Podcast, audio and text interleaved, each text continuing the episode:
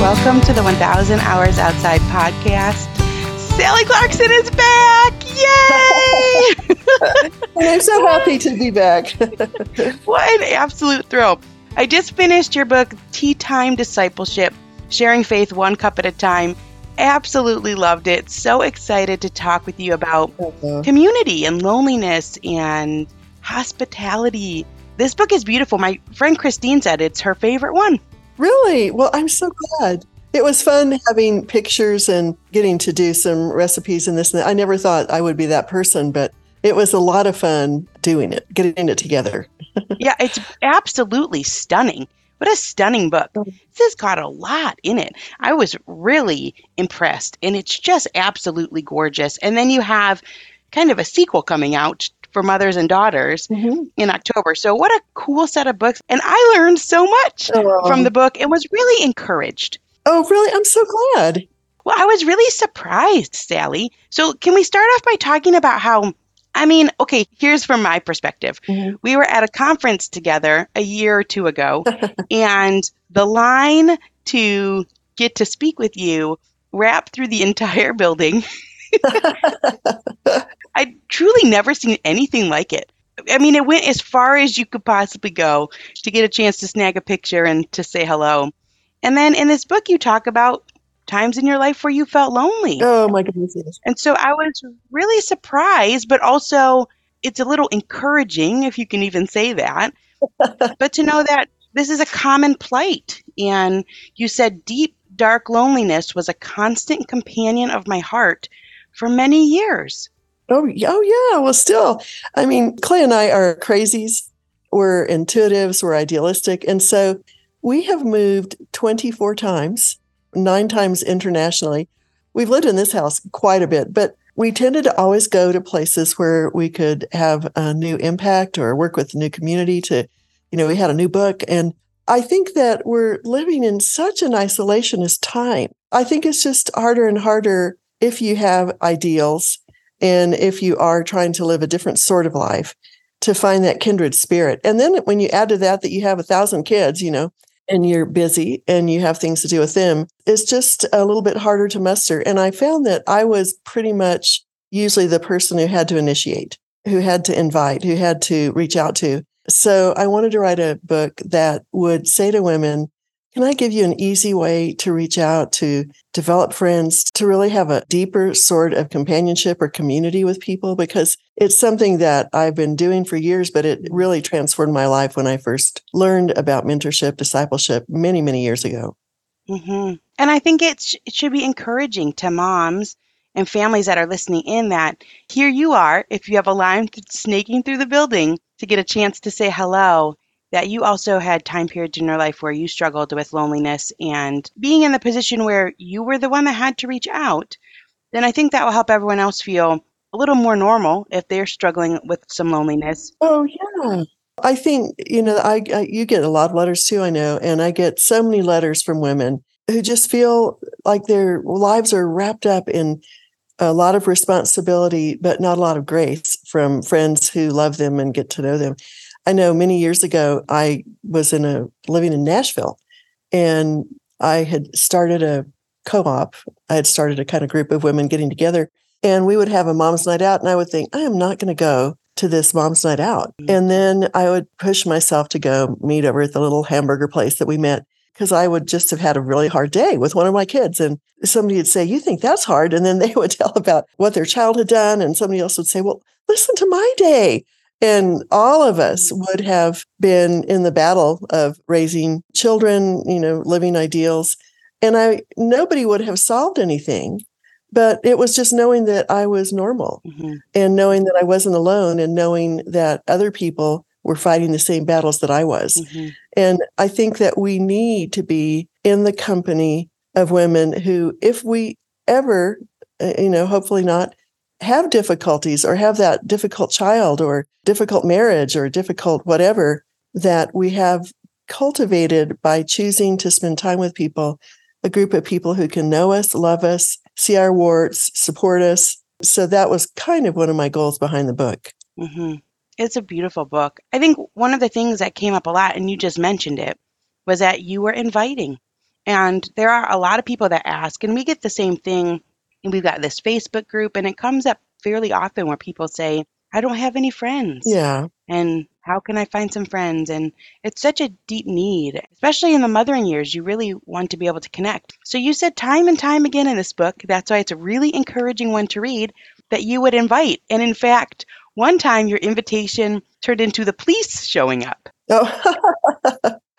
well, it did. It was so funny because, you know, I love to write and speak and teach and all that, but I nothing I say is rocket science. Everything I say is pretty normal. And we started a group, and all these women came. And then over a period of time, I would have between 100 and 150 women. And they would sit on the floor, they would sit on the stairs going, um, you can see right here. they would sit on the stairs uh, going up the room. We just had fun. They would come at about seven at night. I always had my meetings in the evenings with no children. Uh, not that I don't love children, but I just thought everybody needed a break. Mm-hmm. And um, sometimes I would say, "I'm going to bed now," and just lock the door when you leave.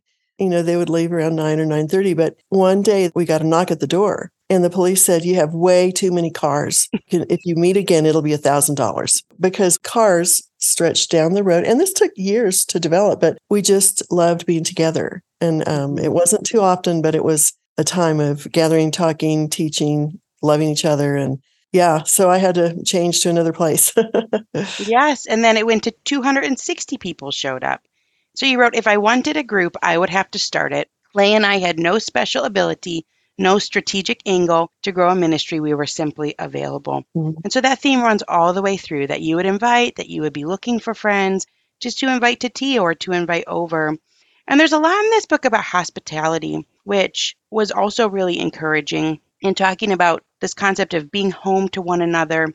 I had no idea, I never really thought about it, that hospitality and hospital and hospice all come from the same root word. Well, right. It's basically to take care of, to look at the people around you and say, I am here to help you with whatever you need. And mm-hmm. I think that the old do unto others, I think that I needed someone to invite me I have four of the most amazing and wonderful children, and at least two or three of them were on the spectrum, which meant they were really out of the box. And before I had my children, I'd never changed a diaper. I had no idea what obsessive compulsive was, um, you know, the, the clinically obsessive compulsive, or some of the other things that my children had. So I needed a place what I needed that I ended up initiating for others is I needed someone to listen, mm-hmm. to understand, to see my context without judging me, and then to say, I will walk it with you and I will come along the way. So that's what I did. I said, Come to my house, we'll have something to eat or drink, and you will help me put it together. and um, I, I, I never expected myself to do it all. Mm-hmm. And I would, you know, use a passage of scripture or tell a story that I had read that day or whatever. And we would just become to one another an encouragement in the direction of our ideals and also just a place. I remember one time I had this one mother said, I think I'm the only non homeschooler in this group. And I said, okay, okay. I said, let's wait a second. I said, if you don't homeschool, raise your hand. And over a third of the people raised their hand. And mm. then my mother said, "Well, I'm the only one who works." And um, and I said, "Okay, you know who who works in here? Who has a job outside the home?" And there are about 20 people. And so it made all the women go, "Oh, we are coming together because we are all women who want to do the best job we can possibly do. Mm-hmm. And what we have in common is our love for this group, our love for God, our love for ideals, and everybody is welcome here. And um, I think it surprised everyone to know that they weren't alone, that they don't have to feel guilty for whatever choices they made. What a beautiful thing. Mm. And I think pick up the book, you'll be prompted to be an inviter and to know that that is the answer. The answer is to be the inviter. And over time, relationships grow and you help other people develop relationships which I think is such a gift when you open your home and you have a group of 260 people. you're helping them facilitate without even stepping in, just by having that environment, you're helping them to facilitate all of these different relationships.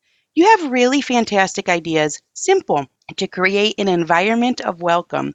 is what you call it. Simple hospitality throughout the book, like bags of cookie dough balls in the freezer. All these fantastic ideas, recipes for different times of the year, different seasons. And one of the things that you said that you do is you look for little treasures. So this maybe is thrifting, treasure seeking, and also even special treats or things like that. Can you just tell us? That sounds so fun. well, um, I used to have these leadership conferences in my home. I would invite women to come from different parts of the world. Whoever wants to come, uh, you have to pay your fee because we had to pay for our bill, our uh, bills and all. But I would go to my secondhand shop, uh, you know, Goodwill or whatever was in town. And uh, one year, I got, I think it was fifty little pitchers. I got them each for fifty cents or a dollar, and I gave everyone the you know a beautiful little. It was like a imagine a little creamer or a little, mm-hmm. and I talked about that if you're going to be pouring your life out your whole life, then you need to be careful to fill it up 1st mm-hmm. and um, that you fill it up with you know. And I would talk about from reading great books or having uh, good friends or uh, having quiet times, you know, whatever, uh, spending time alone. And you and I are so related, you just don't know this. Um, I have been a neurotic hiker, walker, be outdoors. If you could see my house here, I have a front porch that has four. Uh, actually, it has enough room for six people to sit in rockers. And then in the back, we built a little bit of a deck with a roof that is in the forest. I mean, we are right there on the lot of trees. And so mm-hmm. I spend so much time outside with people. I take people on hikes in my little national forest near me. Um, it's really how I discipled my kids. If I could go with them on a long walk, then eventually I could talk them into whatever I wanted them to believe or know. mm-hmm. Not really, but I think it's just really being creative. I kind of changed the subject, but anyway, it would be pictures, or it might be I found these little um, candle holders. They were 50 cents a piece, and it was in the shape of a teacup that you just put a votive candle in the in the top of it. Wow. And so I gave that to my friends. I would talk about becoming a light or be, that you are a light. Mm-hmm. But it was just fun to look for little things. Um, this would be on special occasions when I would invite mm-hmm. 20 people. A lot of what I have is mismatched, you know, and I would call that their privilege. I mean, I would say, you know, I got these in different places wherever I've lived. And so you can pick whichever one you want. So it didn't have to be matched. Mm-hmm. My dining room table, if I pull out all the eaves, I always have to keep a tablecloth on top of it because it's old and stained. Mm-hmm. And I've never had time to redo it. And the chairs don't all match. In other words, everybody thinks, oh, this is so cool. Look at all these antiques. Um, but really, what it is is, you know, uh, Clay and I moved a lot. We had we have collected things. We've been given things, and so we make them special. You know, there are mm. are unique, special things. So I think people have the illusion that you know I have it together, or everything I have is purchased at some kind of a wonderful store. Nope, it's just you know kind of fits in with all the other orphans in my house. Mm. And you just find these special things you talked about the tea trolley and that all of your teacups are from secondhand shops. Mm-hmm. And so it just creates this environment of welcome. I love that you wrote almost all the time. I leave my table set to be ready in case anyone comes at any time so they can feel I prepared for them, mm. that I'm so very glad they had come. So great ideas in this book if you're wanting to make that shift and just have a little bit of a more hospitable home, the book is filled with fantastic ideas for you. And then you also talked about, and I thought this was really an interesting thing too, which is that you'll adjust. So, you know, you told this story about having so much to do one of those days, and we have those days we wake up and we have so many things, and you had company was coming in, and you were talking about you had a speaking engagement coming that you were nervous about, which actually I was going to ask about that you wrote speaking engagement that was not in my wheelhouse. I thought, what could that possibly be? Do you know, I don't even remember at this very moment which one it was, but I'm kind of a free spirit. And there are some times I've been with people who are a little bit different in their philosophy than I am. Mm-hmm. And I don't know how to say this in the most gracious way. Well, I won't. I don't want to offend anyone. There were people in the audience that I already knew had different philosophy than me, and some of them were men and they were very articulate. Mm-hmm. And so I thought, you know, I really need to go in boldly and graciously and keep my lips closed from saying anything that I'm going to regret. Mm-hmm. so it was more of an emotional preparation to stand boldly yeah. in a place I knew that people already didn't agree with me. Yeah, so you had that looming, which I would imagine takes up a lot of mental space. So you said you have the speaking engagement, four different house guests coming. You have the local Bible study of 20 women to meet that night. And then one of your kids called, one of your adult kids called, mm-hmm. and you pivoted. Yeah, I kind of I, I have this rule that whenever my kids call me, I pick it up. I answer. I'm available. Even if I say, "Oh, look, I'm having a podcast with Ginny." I will call you back. But I, of course, uh, part of the book and part of the new book that's coming out for mothers and daughters is I wanted to kind of give people a picture of what it looks like to really grow deep in your relationship with your children, to take them on the hike by themselves, to ask them questions, to bribe them. You know, the funny thing is, is you spend their whole early years, you know, eat your broccoli, no sugar, we're going to be organic. And then when, you know, they're six foot five and they're 14 years old and they're struggling with hormones, you say, You want a cookie? Um, you know, can I give you anything? you bribe them mm-hmm. however you need to bribe them. So my children also became the focus of deep friendship. I mm-hmm. realized that just being busy or just educating or doing whatever we do, you know, fulfilling your goals doesn't mean you're laying a foundation of influence because of your love and your time and your words mm-hmm. and your focus. So I kind of decided I really needed to have integrity in what I do at home in mm-hmm. order to have integrity with the women that I ministered to mm-hmm. beyond my home. I have been looking for simple ways to form healthy habits and get the nutrients my body needs when my immune system feels unsupported. And that's why I decided to give AG1 a try. Not only does AG1 deliver my daily dose of vitamins, minerals, pre and probiotics, and more, but it's a powerful, healthy habit that's also powerfully simple. It's just one scoop mixed in water once a day, every day, and it makes me feel nourished and ready to face the day. As a parent, longevity is on my mind more than ever before. I want to make sure I'm taking really good care of myself so I can continue to show up for the moments that matter with my kids. Every day, AG1 helps me build long term health with daily nutrients that support brain, gut, and immune health. All it takes is one scoop a day, and I'm setting myself up for the long run. AG1 is a supplement I trust to provide the support my body needs daily, and that's why I'm excited to welcome them as a new partner. If you want to take ownership of your health, it starts with AG1. Try AG1 and get a free one year supply of vitamin D3K2 and five free AG1 travel packs with your first purchase exclusively at drinkag1.com slash 1000. That's drinkag1.com slash 1000. Check it out. Everyone wants to start their year off on the right foot, and for me, that means making sure I'm eating well and have enough energy to do everything I want to do. But I'm not going to run to the butcher every day to get a fresh cut of quality meat. That's why Good Chop is such a lifesaver for our family. Good Chop offers fully customizable boxes of high quality meat and seafood delivered to your door on your schedule. Their products are vacuum sealed and frozen at peak freshness, so you can stock your freezer and cook when you want. We had a somewhat last minute get together recently, and it was so incredibly convenient to just head to the freezer and pull out a couple bags of Good Chops hamburger patties to whip up some burgers quickly. They were so delicious.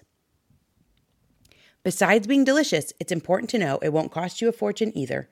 Good Chops price per meal starts at just $3.74.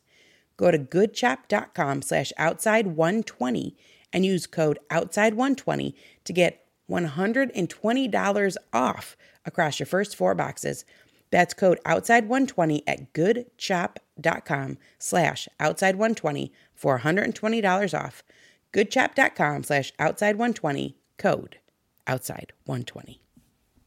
Yeah, it's really meaningful to see that you pivoted. And I think often when we do that, then the other things take care of themselves, or we have to be a little bit more humble and know that we didn't get to X, Y, and Z. And like you said, people can come and they can help yeah. when they get there. I actually had somebody who came to my house once for one of these Bible studies, and a shelf had dropped from my cabinet in my bathroom onto the toilet top, the seat, the the not the seat, the um the back, of the ledge. Mm-hmm. And um, she came out of the bathroom and she said, I'm so glad that you have a cracked toilet. And everyone looked at her like, what? And um, but she said, I do too. You know, and I think when people Mm. have to help you or when they see that you're normal, it just makes them at ease. Yeah, I agree. And you do the same thing for your grandchildren. I love they call you Queenie. And you know what, Sally? My mom is the same way. When I call my mom, if we, so a lot of the plans, I think, when you have young kids are last minute. Mhm. Oh, we got time to grab lunch today, or could you go here with us tomorrow? And she'll cancel. Oh, She'll cancel whatever. Oh, Isn't that the most special thing? She'll cancel Yes. whatever she had planned in order to come and spend time with us. I can imagine you being a favorite of hers, a favorite person for her to spend time with. Hmm, I love spending time with her. And so it's really special that she does that. So I loved reading that in the book. It's a reminder that we don't have to be so caught up in our day to day thoughts of how it should be, that we can be flexible and that you were, were flexible, even with all these huge things looming. And so we can do that too. I just read this really cool book by Justin Whitmore Earley called Made for People. oh, And one of the things he said in there that really stuck with me was one of the ways that we care for the ordinary is by doing things that are out of the ordinary. Mm. And that really stuck with me. And that's in your book too, where you talked about planning adventure days. So, can you talk to us about some of the adventure, small, small adventure days that you would do with your friends or with your kids? Well, I would sometimes just get bored, honestly, of what I did every single day. So we live near the mountains uh, here in Colorado. And so I always kept a wonderful kind of group of uh, audiobooks or uh, loud music or whatever. And I would say, okay, you know, everybody, uh, quick, you have 10 minutes to straighten up and we're going to jump in the car and I have a surprise for you. So we would jump in the car. I would always have some kind of snacks. We actually gave all of our Mm. kids briefcases when they were little and we would just replenish them. Each of them had a briefcase in the car that they would take that had lots of fun things or things to listen to or sticker books or uh, anyway, all sorts of interesting things. And so we would jump in the car and we would drive up to one of my favorite hikes in the mountains or the ice cream shop or a new park that I'd read about. And so we would listen to something or we would rock out to the music. And then when we'd get there, everybody would run around like crazy. And then when we came back home, everybody was calmer. Mhm. I had a little bit of distraction. You know, we would do a picnic in front of the fireplace when it was snowing or just Mhm. easy things. I had a big basket of their wooden eggs that I got when I lived in Poland, and I would hide them all over the house. Or anyway, we I just tried to think of I needed fun because I like a lot of different stimulation. We went on trips. One of my friends and I went on five different national trips where we packed in three, six, seven. We had seven kids and then us two in the car. And the kids had to earn the money and they would work in the summers for these long trips. And we would go places together for three weeks. You know, I just thought if I enjoyed life being fun, then I could develop friendships all over the United States. We would write ahead to people and say, Would anybody like for us to stay with them? we would all, you know, I said, I'll speak if, if I can stay with you. So we would make friends through this is many years ago, but we would make friends by finding other people on the internet who said, Yeah, one woman put, you know, sleeping bags all over her floor. I'm really going astray, but those are some examples. just doing things out of the ordinary, really special. I love that. And actually, I wanted to pop back too, because I think when we do these things that are out of the ordinary, like having people over to your home is something that you did often. But for some people, they're hardly ever invited. So that's really out of the ordinary for them to be invited. And there was such a touching story in here about the barista. Oh, yeah. You invited her over.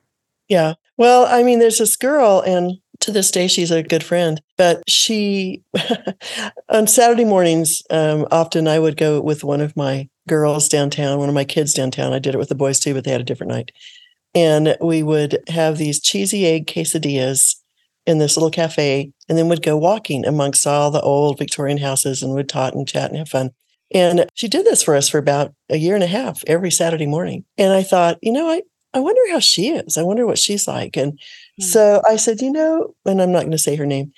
I said, you know, friend, I would just love to have you over sometime. She was a single young woman. And I said, I'd love to have you over to get to know you better. She came over to my house. I made, you know, for me, I'm rushing around because my life is busy. And I made a quick cup of tea for us and took a chocolate chip dough ball out of the freezer. And she came to my house and we sat on my front porch And she talked mm-hmm. and talked and talked. And I asked her, and ended up, her life was a nightmare. I mean, it, uh, she had had a pretty challenging background. Yeah. And she stayed for about an hour, hour and a half. I don't even remember exactly. And then I got an email or a Facebook message that night, two hours later. And this woman said, You don't know me. I live in Michigan, but I just got a letter from this girl. And she told me she'd never been invited in her whole life to anyone's house and that no one had ever treated her like you treated her. And I just wanted you to know that it made a difference. And I, I didn't know the woman in Michigan. I didn't, you know, know this about the girl, but you know, she had no one. She had a Mhm. terrible parental situation, and no yeah. one had ever paid attention to her in her whole life. And I thought, I want to be the kind of person who has a radar out to see are there people in my life that I can encourage or bless or invite over? And it's it's not hard. It's a, a simple hot water and a tea bag. And the reason I really did tea time discipleship, I, you can have coffee, you can have Coke, you can have whatever you want but is because I lived in Europe for quite a while and communist countries we worked and it wasn't legal always to meet with people or to have them to your home or you know there were just difficulties and so we would meet them in a cafe and as long as we could sip our little cup of coffee or tea that was the time that we had to influence and encourage and befriend people so that became a symbol to me it's a way of an anchor in your day to say i'm going to use this time with a friend or with someone else to reach out. Mm. Wow. And then you said with that barista, the same woman, that you gave her a Christmas present. Seemed like it was something that was simple. Well, I, I invited one of my girls to do it with me, Mhm. and we wrapped up two or three presents and it, uh, the day before Christmas and said, "We want to have a Christmas party for you." And Yeah. so she came over and she said, "I don't I don't want to open the presents right now because I don't have any under my tree." So we gave her a full-fledged tea time and you know, we'd made Christmas cookies and we put on the Christmas lights and the Christmas music and she just said, "Thank you so much." You know, no one has ever had me over for Christmas. It was the kind of the same sort of thing, but she's just lovely, just charming and I couldn't bear the thought of her being alone. Mhm. But then she saved those gifts for the next day Yeah, so that she would have something to open on Christmas. yeah. It's a sad thing that doing something out of the ordinary, and for you, that wasn't out of the ordinary because you have people over for tea, but for her, it was. And I think that's a good reminder that sometimes maybe it seems like it's not going to make a difference or it's not that big of a deal. But to others, it really is. It's such a beautiful story. Very, very touching. You talk Mm. about, too, with this busyness. I just talked to this man named Dan Buettner who talks about the blue zones, which are places where people have a higher chance of living to be 100 centenarians. Yes. And there's different pockets in the world. And one of the things he talks about is that sort of siesta, a nap, tea time. Mhm. And so that was something that's in your book too. Something that this tea time is doing is it's taking your busy day Mhm. and it's forcing a little bit of a slowdown. It's forcing connection. And you're having this time that's built in where you have to slow down and be present and be there. So let's talk about the tea. You go through, uh, this is interesting. I actually didn't know about the tea. There's a bunch of different kinds. And you gave some cool suggestions that I'd never heard of, like swishing the hot water in the glass. And you talk about your favorite tea in the book. Tell us how you make your favorite tea. Okay. Well, um, our family is neurotic in every area of our lives. In other words, we're idealistic, and um, we did every. I mean, we still to this day at three or three thirty, everybody stops and has fifteen minutes of tea, and you know some little sweet or a little piece of chocolate or something. But I like my tea really hot, and so I start out boiling the water, and then I pour hot water into my teacup so that it will take some of the heat from the hot water, and then I reboil the water and put a whole new fresh hot water in the tea. It can't be too full because I like it really strong. Imagine a person who likes French roast coffee. I like uh, French roast tea, not really. It's strong tea. It's called Yorkshire Gold, Mhm. and you can get it online from Amazon, dare I say that word, or you know other stores. And you steep it for at least three minutes. But if you steep it for more than five minutes, it will be bitter. Oh, And you can actually get this tea, Yorkshire tea, in decaf, should you want to do that. And I am a girl who knows deeply in my heart that I'm going to die someday, but it won't be from the two teaspoons of sugar I have in my tea every morning. Mhm. So I have a little bit of sugar and milk and there's my tea. hmm It's so simple and it's so easy. And if if you make tea in China, actually, it can be a mug, it can be anything. China holds the heat better. Hmm. So get some kind of little China mug or cup. I have mugs and cups, and it'll keep the tea warmer while you answer the phone or bring the dog in or whatever you need to do to keep your tea hot. It's an interesting thing to have that built into your day to automatically slow down. I had read a book. I mean, sometimes they all, Sally, they all kind of swirl together. Sure. It might have been that Justin Whitmore Earley again, but someone, it, and we talked about it on the podcast. Someone will hear and know but about how, as our days go, that sometimes by early afternoon, we're starting to feel a little like we wake up wide eyed. Right. We wake up wide eyed of what we're going to accomplish. And by mid afternoon, sometimes we're a little in a slump because, because we have well, your adrenaline, your adrenaline physically is down. You have less adrenaline, and also I think that sometimes uh, if you're in a tizzy or if you've had a little bit of a difficult day, you sit down, and you breathe. You know you're going to have this every single day. When we lived in the different countries, we lived in Austria, lived in Poland, lived in England. In every single country that we lived in, they had a tea time. They called it a Jause, probably saying that incorrectly in German. You know, course, tea time in, in England, though my tea is better than theirs because they don't make it strong enough. um, teasing. and I, I read an article that said if you take a little nap, 15 minutes every day, or if you have a break and breathe, that you'll live longer. Your body is less stressed. Mhm. And I, I just found I was a kind of a kinder, happier person to be around when I gave myself a permission to sit down, light one candle, enjoy my life, put my music on, and then read something, whatever I wanted to do. then 15 Mhm. minutes later, the world was still there and I still had things to do, but I was a better off person. Wow. And it is interesting about that blue zones concept that when you read those books, Yes. there really are not that many things. They're walking like you're walking, hmm the five miles a day. hmm They're eating more whole food, plant based type things. They're napping or taking their tea time. I mean, these are the principles that are helping a lot of these people live longer. Well, and I think in the blue zone too, doesn't it say that community that Mhm. um, that it's developing a group of people that you can grow Mhm. old with, um, that you can be around. Yeah.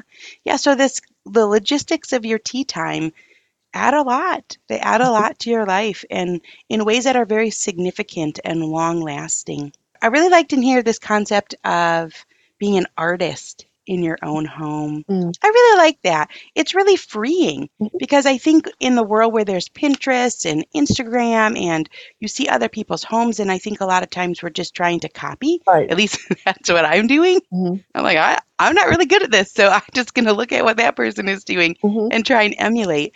But I like your idea of like, let it be what you love. hmm Well, if you go around our house, there are I call them artifacts. There, we just would always get with all the places we lived. We would get you know a thing here or there. I have photographs of the kids all over the house. Uh, we know a man who does these beautiful. They're called manuscriptures. The, um, he does this Italian illumination hmm Roman illumination of, of um, words.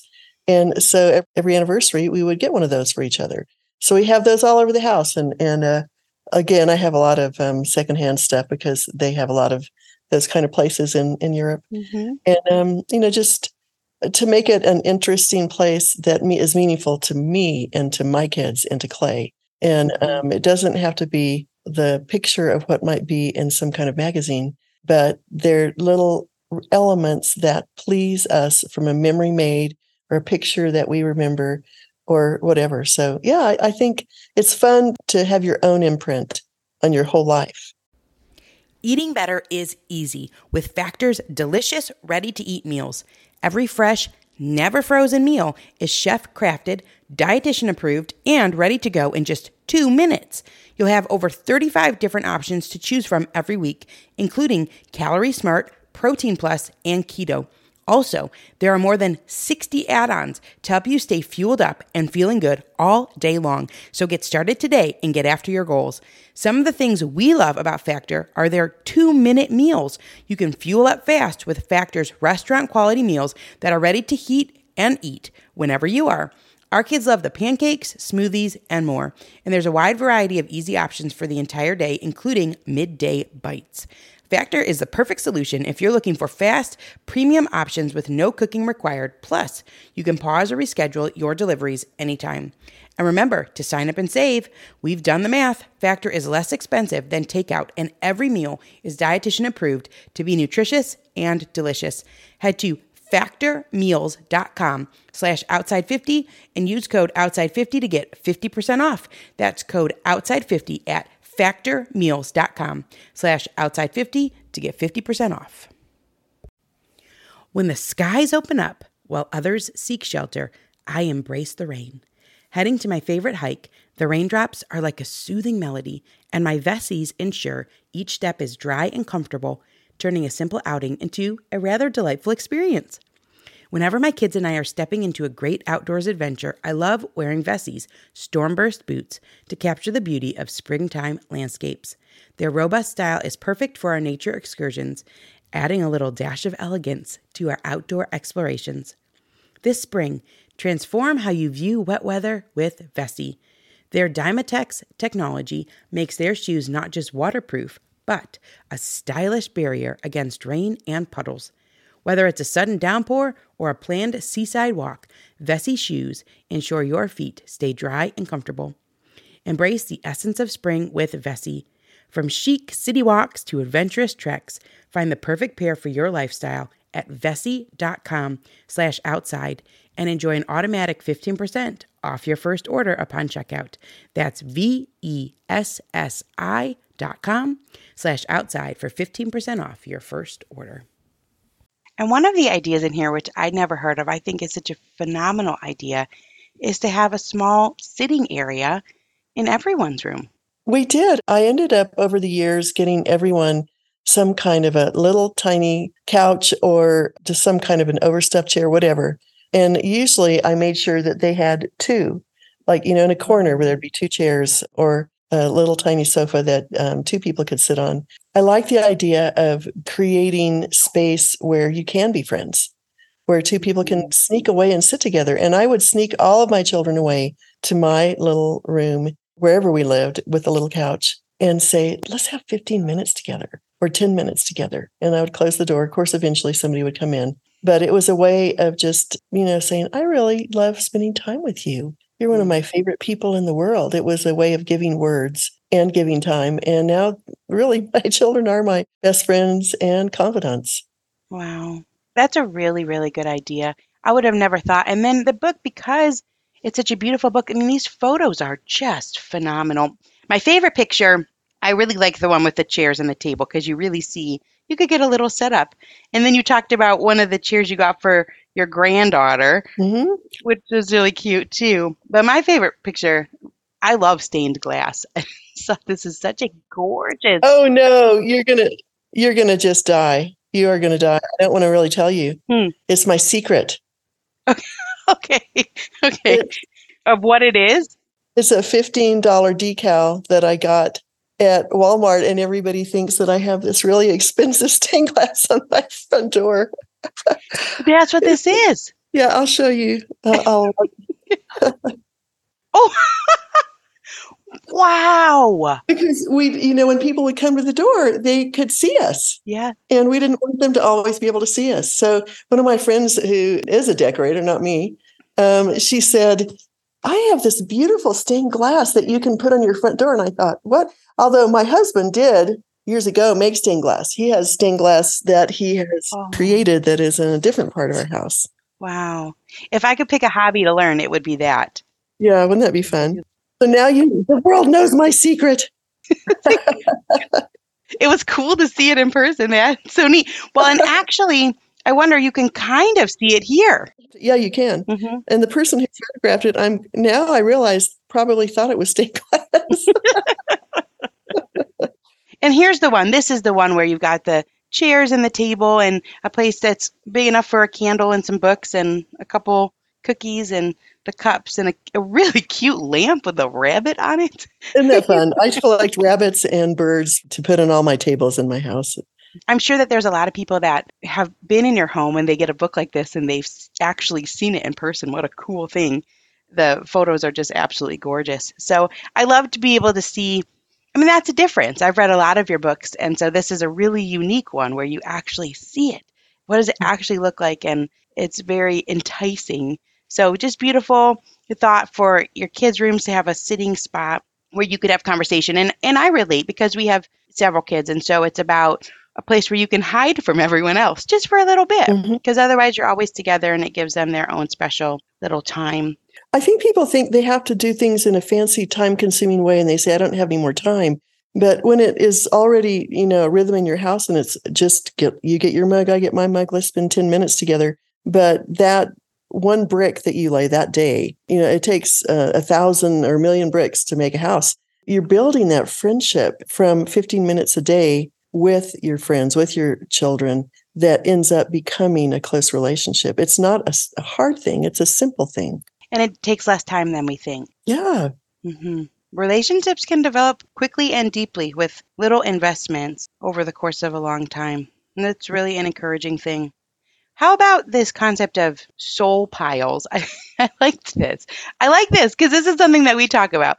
So our house is fairly cluttered. Mm-hmm. I try and keep up with it the best I can, but we're in a season where yeah. it's just not happening very much. Where there are many oxen, the house isn't clean. yes. But it is a thing where if a closet, let's say all the towels are folded nicely and it can stay clean if you keep up with it. But then as soon as it start as soon as it starts to fray, your things are hanging out, then all of a sudden it's over because right it signals to everyone that it doesn't matter anymore. Mm-hmm. And so I think it happens too with piles. Like if you have a clean area in your home and then stuff starts to pile, and everyone starts to pile their things there. That's true. So you took that and related that to our souls and our minds. I thought it was such a cool parallel. So can you talk to us about how we can deal with the things that pile up on the insides of us over the course of time? Yeah, I think that in a normal world where we're surrounded by other less than perfect people and less than perfect circumstances. I made January a special time of decluttering. I call it decluttering my soul because sometimes I would realize I had an attitude or a resentment or a guilt for something I didn't do well or I, you know, whatever it was, fear. And if I took the time to glance into my soul, and I do this from time to time now, and I'll realize that I have stored up attitudes and thoughts, maybe in relationships or in relationship to life or bitterness, whatever, that is stealing from me. It becomes a mm-hmm. poison inside of you. So I take time. Um, again, there goes that chair in your room where nobody can find you, hopefully, to really write down how am I feeling? What's going on? Or I write a letter to God Dear Lord, shine your light on the places in my heart today because I don't want to carry, I want to be a, as free as a little child. And I don't want to carry burdens that are unnecessary. And so I talked about just how every year, and I, I, do write this every year in January, it's real important for us to declutter our souls and to throw away what isn't necessary, to mm-hmm. deal with what uh, can be dealt with, so that we can live more freely and think more wisely because we have put our finger on the issues that need to be dealt with. And so I try to keep my soul clutter kind of cleaned out from time to time so that I'm not carrying some kind of heavy weight of uh, false guilt or, you know, false resentment. Yeah. And it's just such a neat way to think about it in terms of we have to do that with our homes from time to time. Mm-hmm. Otherwise, it becomes unlivable. Right. So it's a really good thought to, at regular times, to think about what's piling up. And sort of in that vein, you also talk about when we're discouraged. Mm-hmm. You talk about winter seasons in our lives. And the seasons are so cool how they remind us there's those parallels. But it's metaphors, yeah. Mm-hmm, all those metaphors for sure. And sometimes you look at someone like you and you've got these beautiful books and your kids are doing such cool things and you forget that everyone has hard times in winter seasons. What do you think and what brings you hope when you're in a season like that?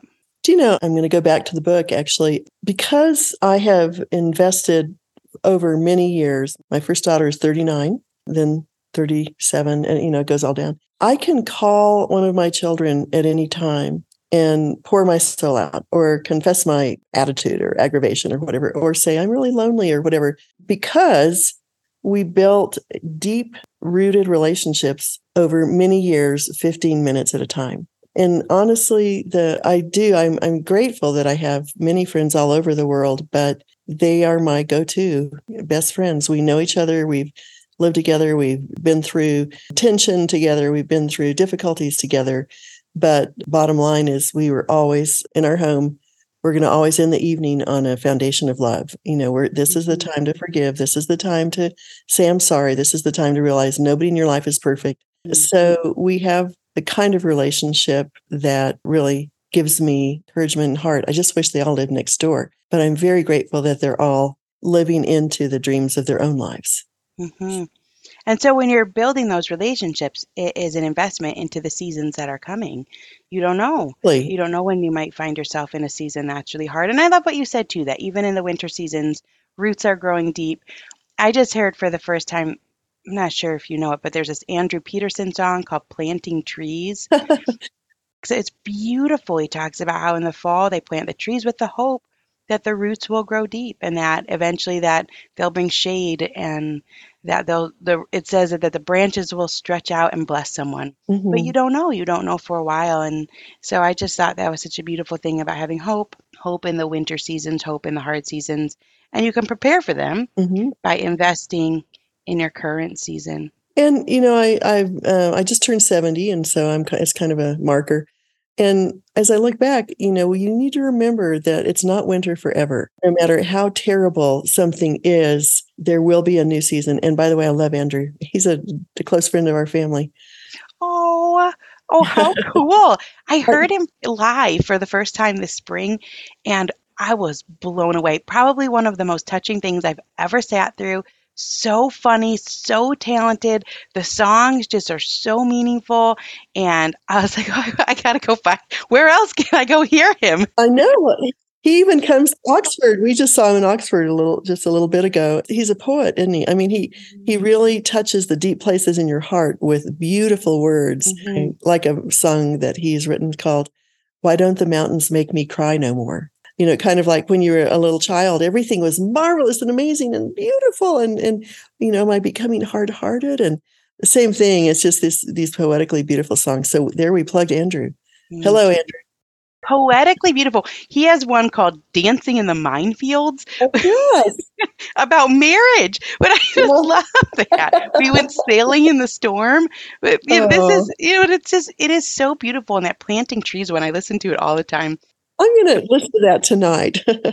Such a gift to hear him live in person. And so that's what it makes me think about that. We're all planting seeds and planting trees for the hope of tomorrow. right. You never know. You never know which ones are going to flourish. And I think that's what's happening throughout your book, right? Is that you planting so many seeds Mhm. every day at three o'clock, every Mhm. time you're sitting in someone's room, every time you're inviting, every time you take the phone call from your kid, all these times you invite the barista over. Talked about a woman, was it in Austria? The au pair, Oh, yeah. hmm just all over the world, planting seeds with these different relationships. Can we hit one last topic? And uh, what a gift! Does I never in a million years thought I would ever even get to talk with you. Oh, And in fact, I told you my friend Christine, she messaged me and said this was her favorite of your books, oh. this oh, Tea Time Discipleship, sharing faith one cup at a time. And then I read it and I was like, oh, I totally get it. uh, But we were sitting next to you at one of the Wild and Free conferences with Jennifer Pepito, and we were both. well, how are we even here? That's what we were thinking. I think that too when I'm there. And then Jennifer Pepito left, and it was just us. We were like, oh my goodness, it's just us. And we've talked about that moment so much and uh, how special it is. So it is such a gift to get a, an hour with you. oh, And now for a second time, I really want to share my heartfelt thanks. And and I love books that get you excited. Well, I, want to try that. Th- And that's what you did with this. I want to try that. I want to try these different ideas, and they're doable. I could try them today. I could try them tomorrow. I can be more intentional about, about my invites. So the book is practical and touching and encouraging. And I can't wait to read the, the next one for mothers and daughters. But one of the topics maybe we could hit here on the end is you have four kids, you homeschooled, you have a worldwide, a global ministry. You were hosting events for hundreds of people on a regular basis. And then you write, life has gotten busier with every year I age, which you really don't think. I think as a young mom, sometimes you're wishing away those years for, to be less busy. But I think it's good to know that they don't get less busy. And so you have to learn now. How do you balance that to the best of your ability? Well, um, I have to say, I absolutely love what you do. I champion it every time I can. I, I see it online, and I'm so proud of you because I think that a lot of women I know, and I understand this, if you have your present in the house kids your whole life, and then all of a sudden they go, there can be quite a vacuum. There can be quite a, a space.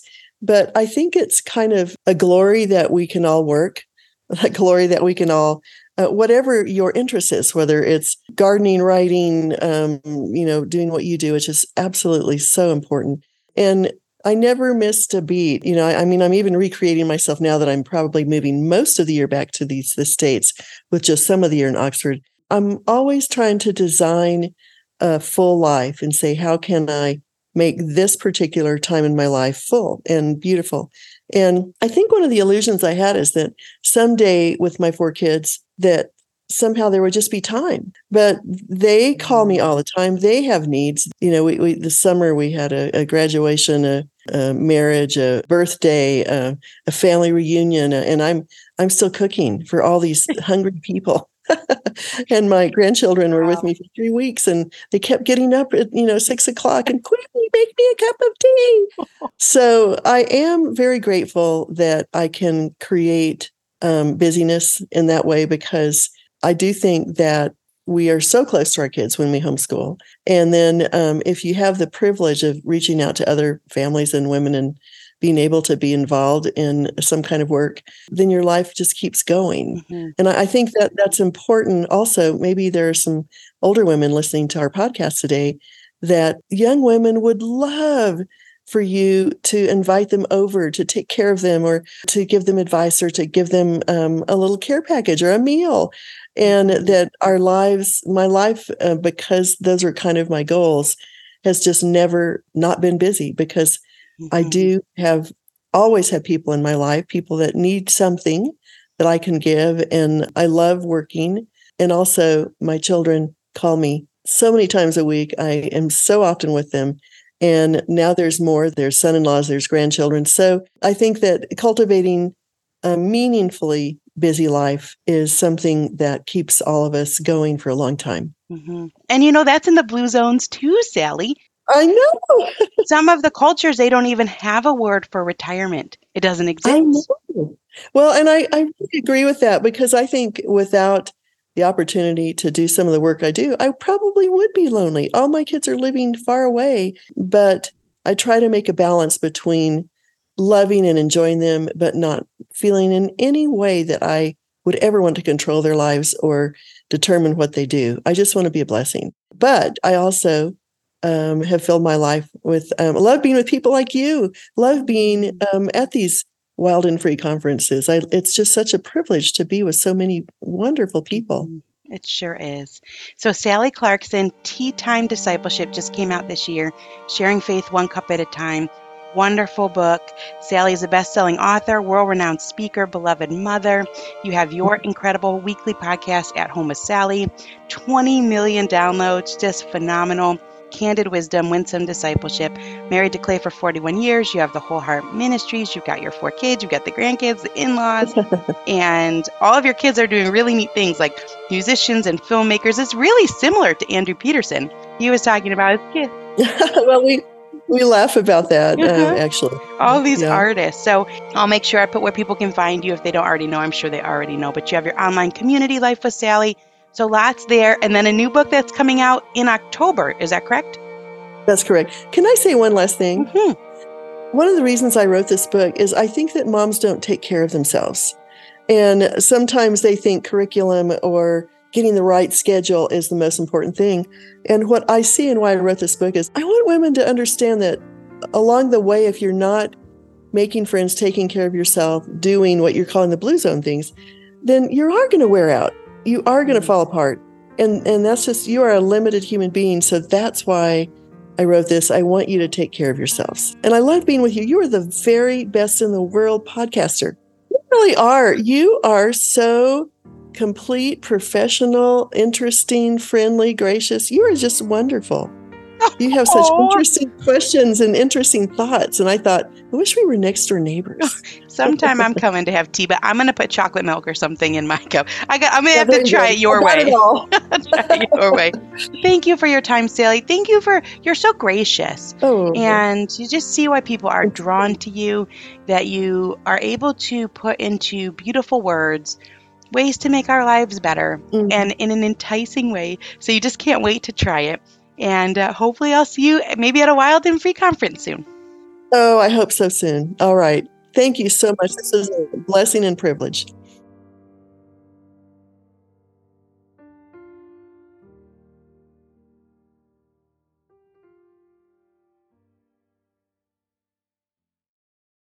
When it comes to raising kids, there's so much to consider. Things like what do we feed them? When do we feed them? How do they sleep? What does it look like to raise kind kids? How does their nervous system work? How do I keep myself calm? What are my triggers? There's so much that comes into play, and we are distilling all of that information for you at Voices of Your Village podcast, where we bring experts in the field of early childhood and education and psychology and across the board so that you don't have to comb the internet for information. You get to show up and hang out and have shame free, judgment free conversations and insights into what it looks like to raise kind, empathetic, emotionally intelligent humans. I'm Alyssa Blask Campbell. I have a master's degree in early childhood education. I'm a mom of two, and I am walking this journey right alongside you doing this work. Come hang out with me at Voices of Your Village, and we can dive into real conversations with actionable tips.